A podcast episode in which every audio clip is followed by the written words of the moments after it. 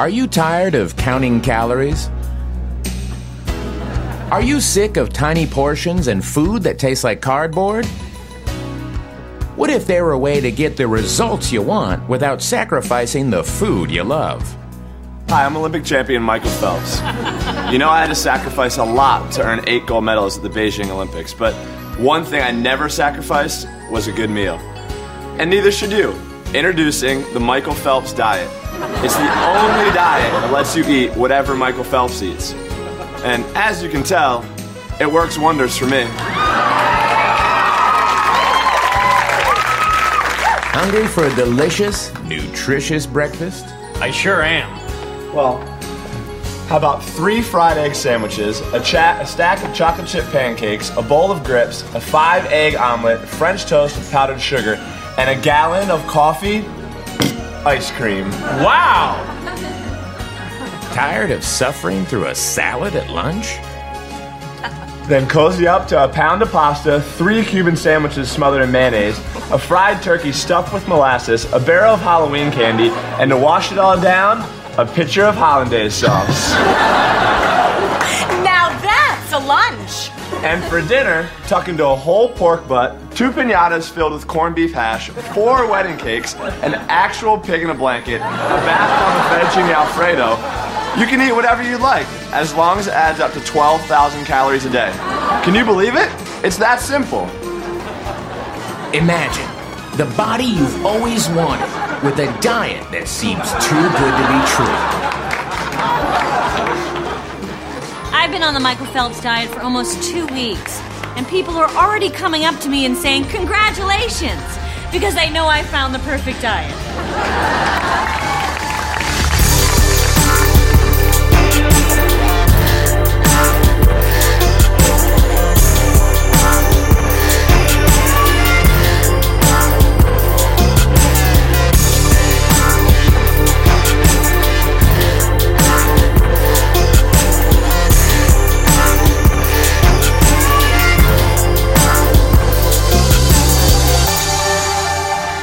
What's happening, people?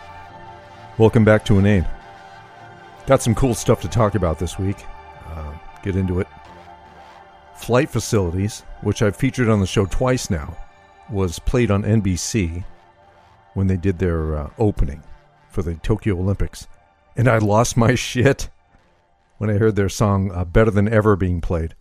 When bands that I like, that get little to no airtime, make it to the mainstream, because some young hip kid working in the production facility for a major network has the right connections to feature them. I'm over the moon. So if you haven't checked out this band or that song, do me a favor. I'm going to put links in the description of this episode at inane.philnagash.com once the show is over. Please check them out on Amazon Music. If you don't like the music, you don't have to buy it. But just listen to them if you have Amazon Prime and you have access to the Amazon Music service through Amazon. More on Alexa in a little bit. They're just great. Even if it doesn't speak to you, you have to appreciate it when an artist like that gets a break that big. Flight Facilities, in case you missed it. The big news out of the Olympics came yesterday. Simone Biles pulled out of the team competition for women's gymnastics because of a medical condition. And it was clear that the medical condition wasn't physical from the replay, but that didn't come out until later. She was very candid after it was over. The U.S. team still took a silver medal, but she said this: "I know that this Olympic Games, I wanted it to be for myself. I came here and I felt like I was still doing it for other people. So that just hurts my heart that doing what I love has been kind of taken away from me to please other people. We also have to focus on ourselves because at the end of the day, we're human too. So we have to protect our mind and our body rather than just go out there and do what the world wants us to do." So do yourself a favor. Don't read the comments on this story, because people are shitty. A bunch of asshole couch potatoes calling into question her toughness when she's 10 times tougher than any of those knuckleheads. She has competed and won while injured more times than you'd like to know. And she's competed fearlessly, knowing full well that she's the face of this whole Dr. Nasser sexual abuse scandal. Now imagine being that person, having that kind of vulnerability, and still going out there and competing and kicking ass. No one has any idea what kind of pressure these athletes are under, especially when the U.S. is expected to dominate events. There's an entire world of athletes out there, and they're all exceptional. I was proud of her for pulling out. She's proved herself already. She doesn't owe anyone an explanation. If she's struggling mentally, that's her business, not ours. It's like the U.S. isn't number one all the time. All right, get over it. I love watching the Olympics because it shows just how great athletes are all over the world. And it shows how human they are. So I'm going to play something for you, and it might piss you off. But this is the perfect example of a bad take on something like this. And it comes from Charlie Kirk, who's a conservative radio talk show host. Simone Biles says, "This Olympic Games, I wanted to be for myself when I came in, and I felt like I was still doing it for other people," as she cried after the team event on Tuesday. "So that just, it like hurts my heart because doing what I love has been kind of taken away from me to please other people." Yeah, that's the point, Simone Biles. You're representing your nation, you're selfish sociopath. You kidding me? Today it's like, you know what? I'm not going to do something stupid and get hurt. It's just not worth it. Especially when you have like three amazing athletes that can step up to the plate and do it. So you know who has the gold medal? Russia. I have to go look at these 4'11" Russian Olympians chewing on their gold medals, smirking at the Americans. I'm not okay with that. But honestly, that's where we're headed. We are raising a generation of weak people like Simone Biles. Again, if you want to be, if she got all these mental health problems, don't show up. She's an incredible athlete. Of course she's an incredible athlete. I'm not saying, I just said she's probably the greatest gymnast of all time. She's also very selfish. She's immature. And she is a shame to the country. She's totally a sociopath. Of course she's a sociopath. Andrew says she's not a sociopath. What kind of person skips the gold medal match? Who does that? It's a shame to the nation. You just gave a gift to the Russians. Don't show up. If you're not ready for the big time, we got thousands of young female gymnasts that would love to take the place. Thousands. Simone Biles just showed the rest of the nation that when things get tough, you shatter into a million pieces. Listen, if you haven't walked 10 steps in someone else's shoes, let alone a mile, maybe you should step back a little and show some empathy when something like this happens. She's a sociopath? Seriously, dude? I think we all know some famous sociopaths, and I don't see how she fits into that category, but whatever. This is just a perfect example of how America has lost its ability to stand behind other Americans. We attack instead of support. And it also speaks to how mental health is completely misunderstood. She didn't feel right upstairs, so she steps aside. And that makes her weak? I've talked about the stigmas that exist with depression. This is it. No one understands it. You're perceived as weak or lazy. She should go out there and do some dangerous shit, possibly hurt herself. We wouldn't meddle at all, and she may never compete again, just as she can prove herself to you, a guy who couldn't hold her jock. I'll get to common decency later in the show, but this is a perfect setup for it. Was she out there representing our country? Yes, but she was also representing herself. Did she disappoint some people? Yes. Could this be seen as being selfish? Sure, if you don't understand mental health. If you lack empathy for a fellow American, a young girl who has faced more challenges than any of us could imagine. She's a lot of things, my friend, but an embarrassment to our country? No, that's not one of them. And I should also add this because I had to look it up. This guy looked pretty young. Kirk is 27 years old. Biles is 24. He's only 3 years older than she is, yet we're raising a generation of weak kids. Uh-oh. The greatest thing to come out of this is now people are beginning to realize the mental health aspect of all of this. Naomi Osaka is another one. Biles is being asked to do all these crazy moves, which, if done wrong, could result in serious injury, career-ending injuries that could impact her life forever. If she's not in the right frame of mind, one false move could destroy everything. They were probably asking her to do some seriously risky shit out there. And it sounds to me like she felt she was being asked to do something she wasn't comfortable with, so it suddenly became about everybody else and not her. If your mental health isn't 100%, everything else in your life will be impacted by that.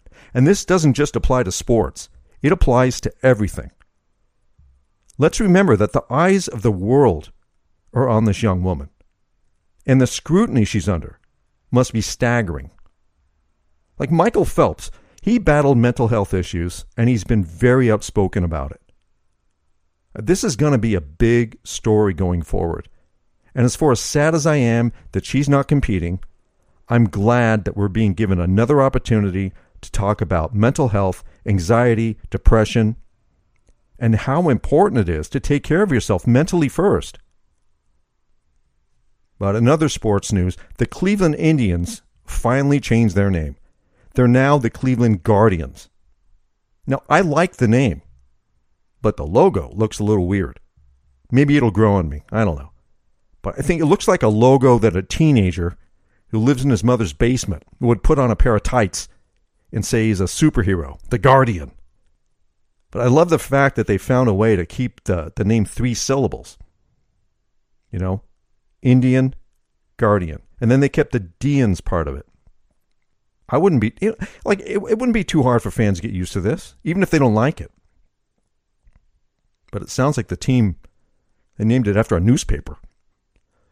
And okay, people can hate on the name and the dumb logo. But at least the Guardians didn't sit on their hands coming to a decision. The Washington football team, which was previously the Redskins, they're going to play another season without a new name or a logo. And what's taking them so long? Yeah, man, I missed an opportunity for a great picture the other day. Like, it's hard to shoot stuff in your car when you're driving with your phone if you're not ready, especially if you're driving and there are, like, cops around. Because here in California, if they see you holding your phone in your hand while you're driving, it's like an instant ticket. But I was out running errands last week, and there was an unusual traffic jam on one of our city streets. And when that happens, it's either road work being done or an accident. So I saw lights as I got closer. And it turns out there was a single car accident up ahead. And as I got closer to it, I saw what it was. It was a minivan that had somehow jumped a curb, landed on a grassy area near some trees. But it didn't hit anything. Just it wrecked the front of the van. But the most bizarre and ironic thing about it was on the back window, there was this big sticker that said, "God is my co-pilot." And I wished I'd had the wherewithal to take a picture, but traffic had started to move at that point, and I didn't want to cause another accident fumbling with my phone. I just thought about the irony of that. God is my co-pilot, and how somehow the car jumped over a curb, onto the sidewalk. I was like, yeah, I wonder if God even has a driver's license. Hey, did you see the news item that started surfacing last week?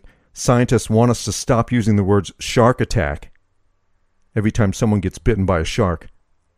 They've been calling them bites and incidents and encounters for years, and now they want us to do that too. No more shark attacks because it has negative connotations. Use less sensational language, they said. Well, they're doing this because they want to change the public's perception of sharks, because the population of sharks has dropped over 70% since 1970, which is sad and bad for the ecosystem in the ocean. Like, we need sharks in the ocean. I get that, but now scientists are trying to police our language. You know, I'm sorry, but when a shark comes swimming up to a surfer, opens its wide mouth filled with razor blades, and cuts this poor bastard in half, shakes his torso back and forth like a bloody rag doll, that's no bite or incident or encounter. That's a fucking shark attack. Encounters and incidents, those are like a fender bender in your car or a bear strolling through your campsite. Yeah, look, let's say a bear strolls through your campsite and you scare it off, and then the bear takes off, leaves you alone. That's an encounter. But if that bear strolls through your campsite, you try to scare it off, and it just roars, rips your tent open, and eats you alive, it's a fucking bear attack. I mean, could you imagine if you put this into perspective in any other situation? Like, sorry you lost your father. How'd he die? Oh, he had a heart encounter. Oh, what? Sorry. A heart incident. You mean he had a heart attack? Your father had a heart attack. I understand that scientists are trying to change the public's perception of sharks. But look, they're dangerous creatures. They're the Charles Mansons of the sea. Their sole purpose is to kill and eat anything in the sea, and that includes humans. I think people need to start thinking twice before entering shark-infested waters. If you're dumb enough to surf in places like that, you deserve to be attacked by a shark for being dumb. It's like walking through Skid Row at midnight in a KKK hoodie carrying a torch. If you're dumb enough to do that shit, you deserve the encounter that's coming.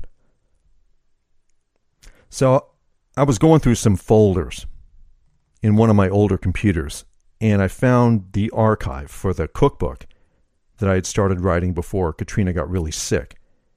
And it was nostalgic for me to go through those files, including the draft of the cookbook and to read some of the stuff I'd written.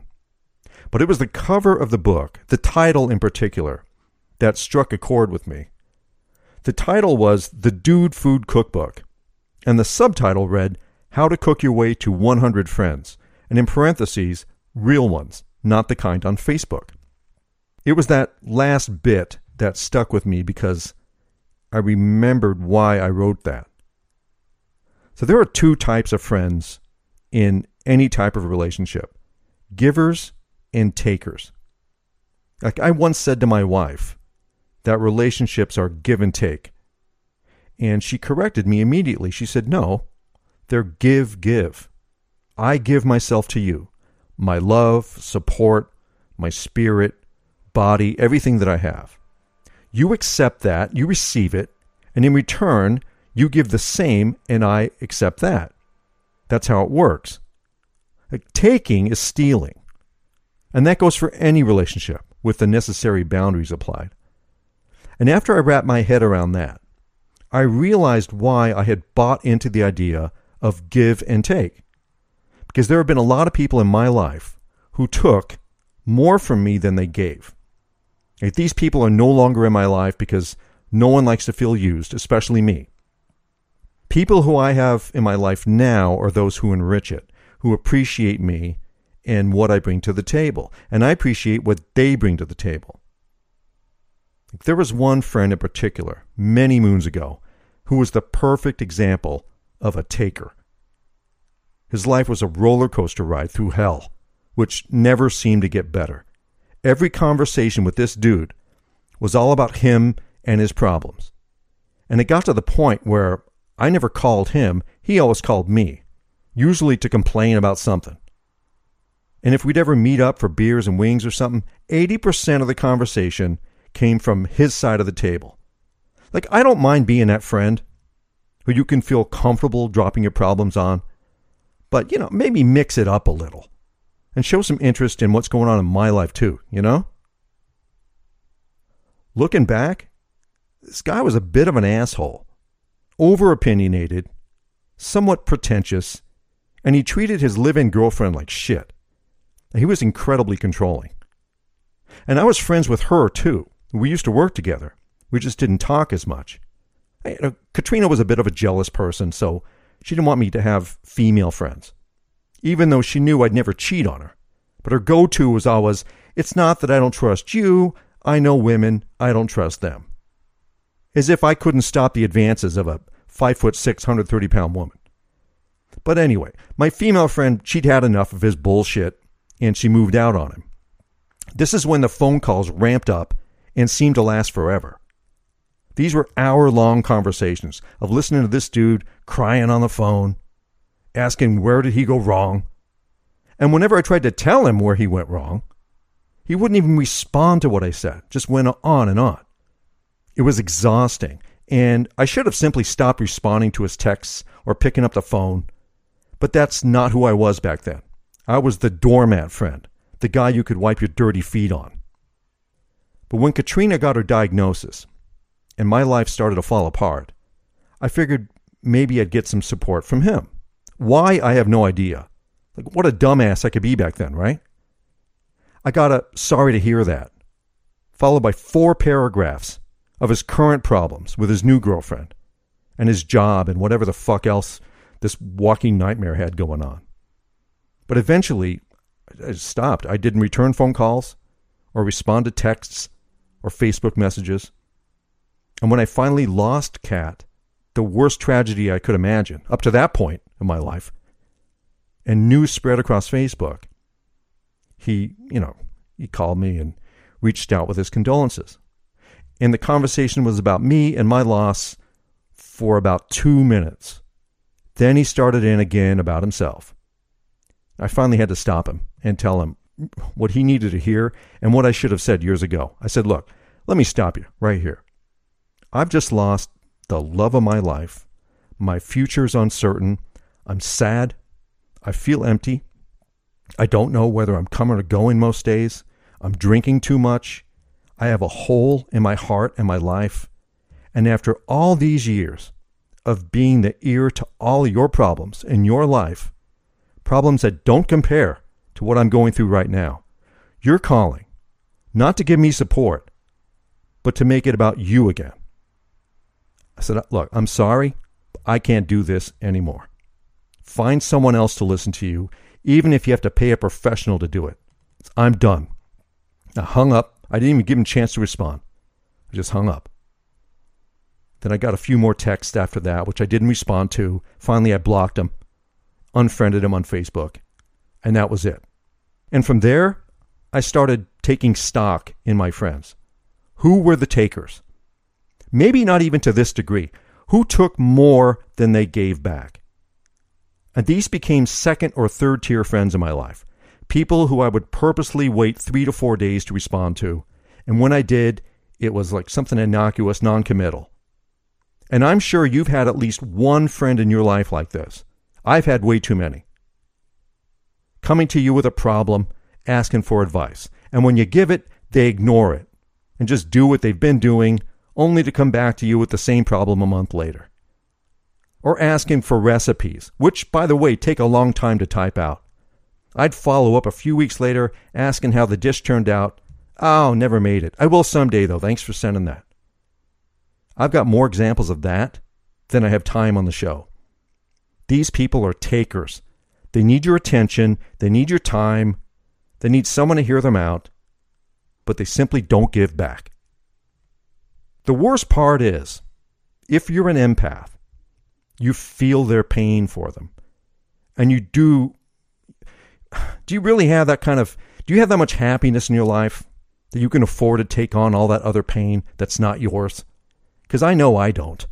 Not anymore, at least. Could you imagine if a marriage was like this? What kind of a complete debacle would that be? Because, it's true. Look, after a couple of years, the dopamine or the happiness, the freshness in your relationship kind of wears off. Things settle down. You get into a new normal. But when one partner ends up giving more than they're receiving, the writing's on the wall that there's an imbalance that needs to be fixed. When one partner does it all and the other barely participates and adds very little to the relationship, that's a major issue. That's how resentment starts. And it's even more serious in marriage because you can't simply block a number or unfriend them. It's way more involved. Anyway, my point is, continue to be a giver, but start to take stock of the takers that you have in your life. Get rid of them. and build a colony of givers. Okay, enough of the serious shit. So the big news from Amazon last week is that Alexa devices finally have a male voice option now. And there are other names you can call it, like Amazon or Echo or Computer, which I think sounds kind of stupid. So I thought I'd try it out. I switched it to the male voice. I swear it lasted half a day. Every time I heard that voice, it kind of sounded like me, which creeped me out a little bit, so I changed it back. But I guess they're introducing celebrity voices on there. Like $5, you can buy the celebrity voice. Samuel L. Jackson, Melissa McCarthy, and Shaq. Like, the only way it'd be worth the extra $5 is if they cursed. Because no one curses like Samuel L. Jackson. I want you to go in that bag and find my wallet. Which one is it? It's the one that says bad motherfucker. And I don't understand why in the world they would pick Shaq. I mean, I love the guy, but he talks like he's got a mouthful of mashed potatoes half the time. He mumbles like crazy. Like you wouldn't understand a thing out of his mouth, you know? Shaq, set an alarm for 6 o'clock tomorrow morning. Alarm set for 6 o'clock tomorrow morning. What? Shit, that'd be more work than it's worth. But if they get Morgan Freeman on there, I'm doing it. Now, there is a voice. Yeah, hey, I've been reading this book that my friend Brad bought and started passing it around. It's about golf. It's called The Match by Mark Frost. And it's about this private best ball golf match that very few people knew about. It took place in the late 50s between two relatively unknown amateurs and two legendary golf pros. And without getting into specifics, it's a wonderfully detailed book about how golf became so popular here in America and how important amateur golf was back then. But what I'm getting out of this book more than anything is nostalgia. And as you know, I'm not one to talk about the good old days or look into the past and say how great it was. I try to keep my focus forward. But I have to tip my hat to the generation that preceded us. That society, for all of its faults, which are many, was a much greater society than the one we're living in now. Men were gentlemen back then. Athletes, especially golfers, lifted each other up. People helped each other. And when the press was invited to these celebrity golf events back then, they obeyed the strict code of silence, the omerta, to what happened when the curtains were closed. Not now. Now we've got TMZ, where nothing's secret. There's little to no code of ethics or silence. We've got social media being used as a tool to bully and belittle people. The golf still has gentlemen in it, but it's not like it was back in the 50s and 60s. We've got more Bryson DeChambeaus than we have Ben Hogans. But then again, there's a huge difference in how society reacts to social reform. Now, it's far more understood, and progress is made, however slowly. But it wasn't like that back then. Now, if you read The Grapes of Wrath, you realize that Ernest Hemingway used his story to speak out about social justice in a not-so-subtle way. But after word of that book hit the streets, people were calling for it to be banned. They had public book burnings.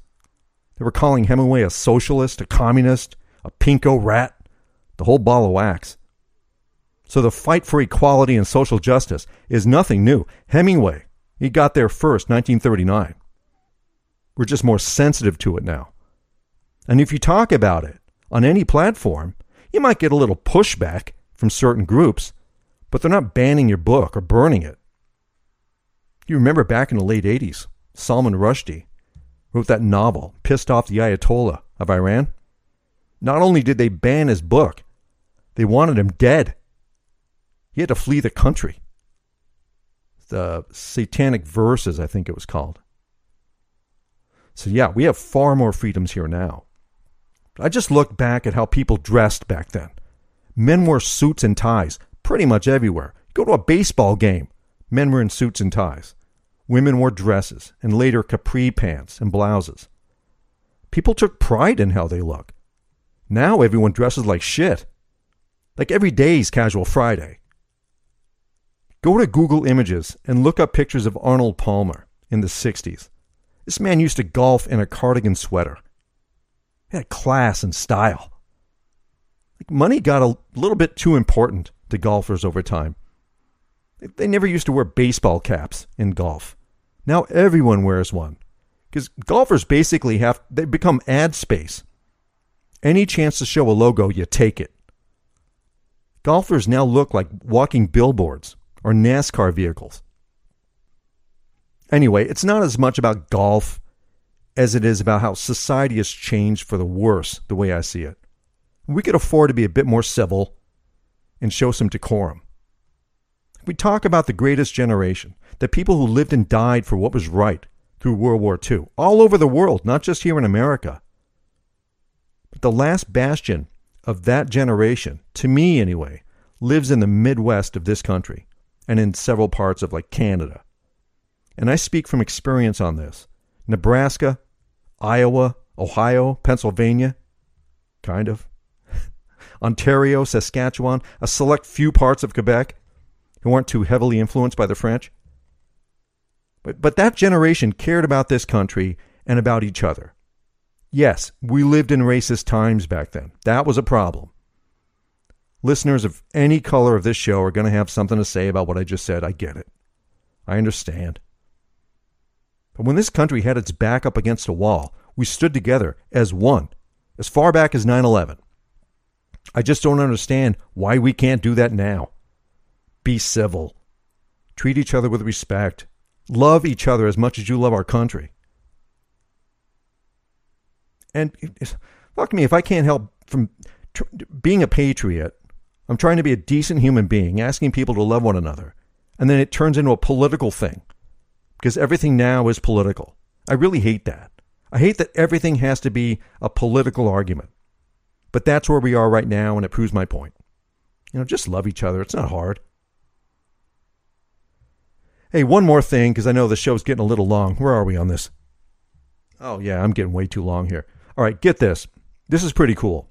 Bev Mo, which was purchased last November by a company called GoPuff, which is a food delivery service similar to DoorDash, but they also deliver alcohol. They now provide delivery service for online orders, which is intro priced at $2. And this is one of the greatest things any store that sells alcohol can possibly do. Can you imagine how this is going to cut down on DUIs? I don't shop at BevMo very often because their prices aren't that great and their selection of Belgian beers isn't what it once was, which is one of the only reasons I ever shopped there in the first place. But I went into one of their stores recently, and I noticed that this one had remodeled and expanded to sell groceries. Limited supply of things. Everything's packaged. No produce. But they sell cheeses, frozen entrees, pizzas, snackables, chips, flavored water, some pharmacy shit. It's like a low-rent grocery store that sells mostly booze. So I mentioned to the checker, I said, you guys are a full-on grocery store now. And he said, yeah, he told me about this delivery service that they have. And I realized then that the laws, I don't know, in different states, I guess, the laws for delivering alcohol must have some stipulation that you have to sell more than alcohol, which is why this BevMo turned themselves into kind of an expanded version of a 7-Eleven or gas station convenience store. Smart move, and I got to tell you, props to BevMo. Because think about this. How many parties have you been to where you've run out of something or everything and someone's got to make a beer run, but everyone's drunk for $2? And who knows, maybe eventually $10 or more. Who cares? You avoid a DUI and no one dies because one of your asshole friends kills a family of four, you know, driving into oncoming traffic because they need beer. And this kid told me that they all wear these beepers. So the minute an online order comes in, it's expedited, and that order is on a truck in less than 2 minutes, and it's on its way to your house, within a certain radius, I think. So you don't have to wait an hour to continue partying. Like they've thought this through. I just wondered what it was like for these poor bastards who have to deliver booze to a house filled with drunks. Like he's either going to get some belligerent, drunken motherfucker who wants to kill him because it took more than 15 minutes for this alcoholic to get his fix, or he's going to deliver to a house filled with drunken women who are like one martini shy of date raping him.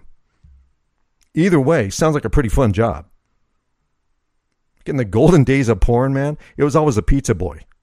Now, he delivers the hormone elixir. But here are some stats for any of you who don't think this is a big deal. Like, I did some research, right, because I try not to half-ass it on the podcast. I'd like to see an end to this epidemic as much as I'd like to see COVID shrink into its own asshole.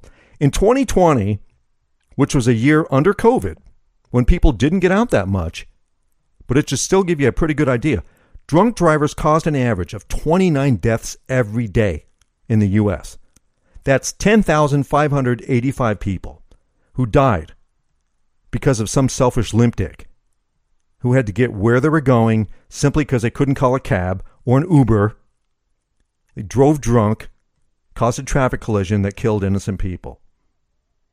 Like, say what you will about alcoholics who DoorDash booze to their house because they can't control their addiction. That's a step in the right direction, right? We can push the truth and issues of alcoholism a whole other day. But people get pot delivered to their home. From dispensaries, too. Somehow that's okay. GoPuff is great.